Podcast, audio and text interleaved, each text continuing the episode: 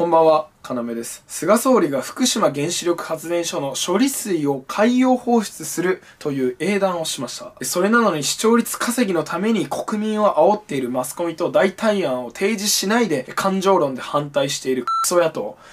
マジでね、日本から出て行ってほしいですよ。今日はですね、3つのポイントを挙げて話していきたいと思います。1つ目がですね、そもそも原発処理水問題って何ですね、これ概要を説明していきます。えそして2つ目、なぜここまで処理水問題っていうのは騒がれてるのかについてです。これはマスコミや野党、韓国の反発について言及していきます。えそして最後に3つ目、コロナのワクチン接種も同じ、日本人のゼロリスク進行はもうやめようという話です。はい、ではやっていきましょう。まず1点目が原発処理水問題って何に関してですけれども、まずこれは背景として、2011年、東日本大震災の時です。当時福島ではですね、福島第一原子力発電所が被災し、水素爆発を起こしてしまいました。で、水素爆発が起こるとどうなるかというと、原子爆弾でも使われた放射能、その放射能が簡単に言うとその原発近辺に、え、飛び散ってしまったんですね。したがって福島では震災から何年もかけて第一原発、そしてその近辺の放射能を除染する作業をしてきたんです。今もずっとしてるんですね。が、が、原子力発電所自体も原発自体はもうさすがに使えないんで、今解体作業してるんですね。で、原発の解体作業をですね、えー、廃炉と言います。廃炉と言いますが、これ2011年からずっと今まで解体し続けてるという、そういう風に解釈してれば OK です。さて、ここで、えー、処理水の問題です。2011年の事故当時、津波の侵入により、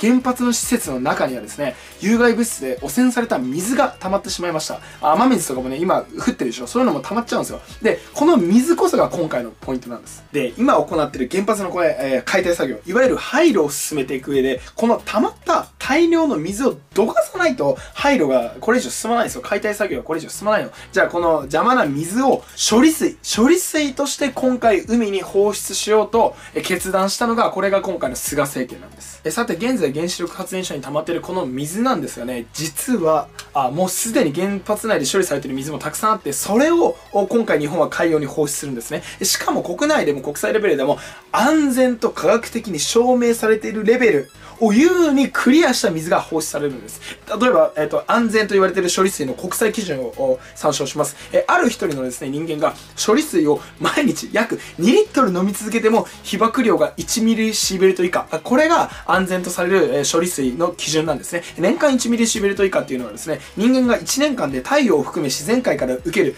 放射能と同じ量なんですね。要は、日本って、今ね、これが日本がやろうとしてるのは、国際基準や一応日本でも決まっている安全基準、それをもう余裕にクリアしてるんですよ。その上で、さらに、その国際基準より40分の1、40分の1に薄めた、あの、を放出するって言ってるんですよ。ちなみに海外の原発の処理水っていうのは、今回日本が流す処理水の何倍も何十倍もの濃度のある処理水を放出してるんですが、当たり前ですが国際問題になっていません。え、なぜなら科学的だよと、安全だよと、科学的に証明されているから、それをしかもみんな分かっているからなんですね。はい、さてじゃあそんな中でポイント2点目なんですが、じゃあなんでこんな処理水問問題、処理水問題と騒がれているのかについてやっていきます。はい、一番の問題はね、マスコミなんですよ。本当にね、日本のマスコミは日本人なのかなと思ってしまいますよ。やってるさ、報道の内容とかさ、自爆だから。今見てください。あの、ニュース見てください。半分以上のね、ニュースは、海洋放出に、まあ、否定的な論調で書かれてると思います。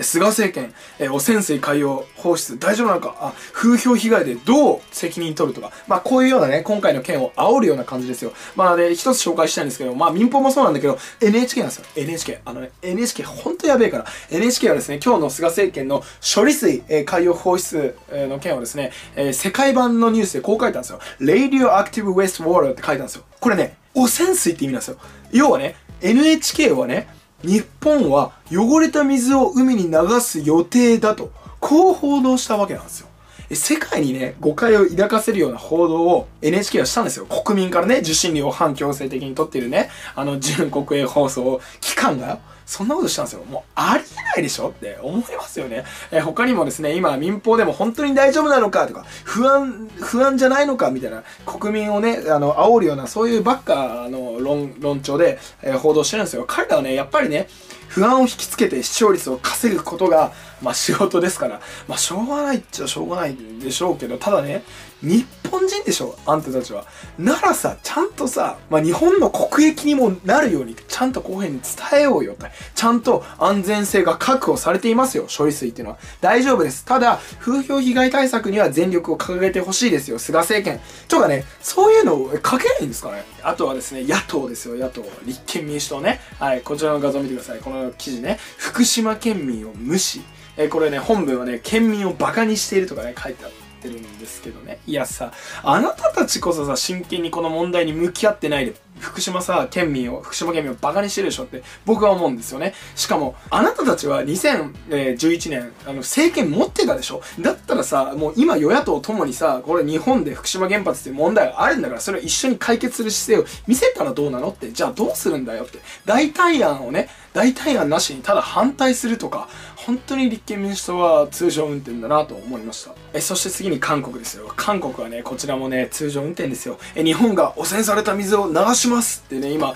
今、世界に向けて発表してます。まあ、いつも通りこれはね、韓国が、あ日本に対する、ネガティブキャンペーン、これですよね。まあでもね、韓国はさ、あの、棚に上げてるんですよ。だって、自分たちはね、この前原発の処理水を日本より、日本がこれから流す処理水より濃度が高い処理水を流してんだからね、ほんと棚に上げてますけど、まあでも、反日を煽れば政権の支持率が上がるんでしょうけど、まあこれはしょうがないのかな、もうね。えそして最後にポイント3つ目。え日本はゼロリスク進行。これをやめようというものです、え今回のですね原発処理水の問題はえコロナのワクチン外交と似ている節が僕はあると思っています。えコロナのワクチン外交もですねゼロリスク進行で日本は世界に負けています。乾杯です。えどういうことかというとですね、今世界各国ではコロナに効果があるワクチンをですね、え国民に急いで接種して、さらにそのワクチンを国内で製造して、どんどん輸出をしてるんですよ。で、輸出をして、お金を儲けて、そしてさらに他国にね、貸しを作ったり、えいわゆるワクチン外交っていうのを繰り広げてるんですね。特に米、中、インドはね、ワクチン外交の勝者ですよ。一方で日本はどうでしょうかあ薬の承認は他国の倍以上かかってスピードが遅くて、それに行政もワクチン接種開始したと思ったらスピーディーにかけますよね。えもちろんですね、日本の法律も行政も悪いんですが、僕は日本全体のこの雰囲気、ゼロリスク進行っていうのも悪いと思っています。えワクチンに限らずですね、何か物事を始めるときに、例えば、え10万分の1とか100万分の1の確率で副作用、リスクがあると判明したら、マスコミ中心にさ、こうすぐ騒いで、えー、おじゃんにしちゃうとか、まあこれって日本人の悪い癖かなと思ってしまってるんですね。え今回の処理水問題でも、え濃度がめちゃくちゃ低くて安全性が担保されていたとしても、あ微量な有害物質がそこに、有害じゃないですけどね、有害物質がそこに混じってたとしたら前に進まない。えこれが僕は今の日本の病気なのかなと思ってしまいます。はい、以上今回の件から言えることはですね、えまずは情報を見るときは日本のマスコミだけではなく、もちろん官邸からの情報、そして自分でまあ本とかで調べるとかね、余裕あったら、そういう情報リテラシーを心がける必要があると思いました。これはですね、もちろん僕も、えー、次回も込めてです。えー、これを機にですね、視聴者の、視聴者の皆さんと共に一緒に情報感度を一緒に高めていきたいと思います。はい、今日もご清聴いただきありがとうございました。動画投稿の励みになるので皆さんチャンネル登録と、あと、グッドボタン、グッドボタンお願いします。明日も日本の誇りを取り戻す。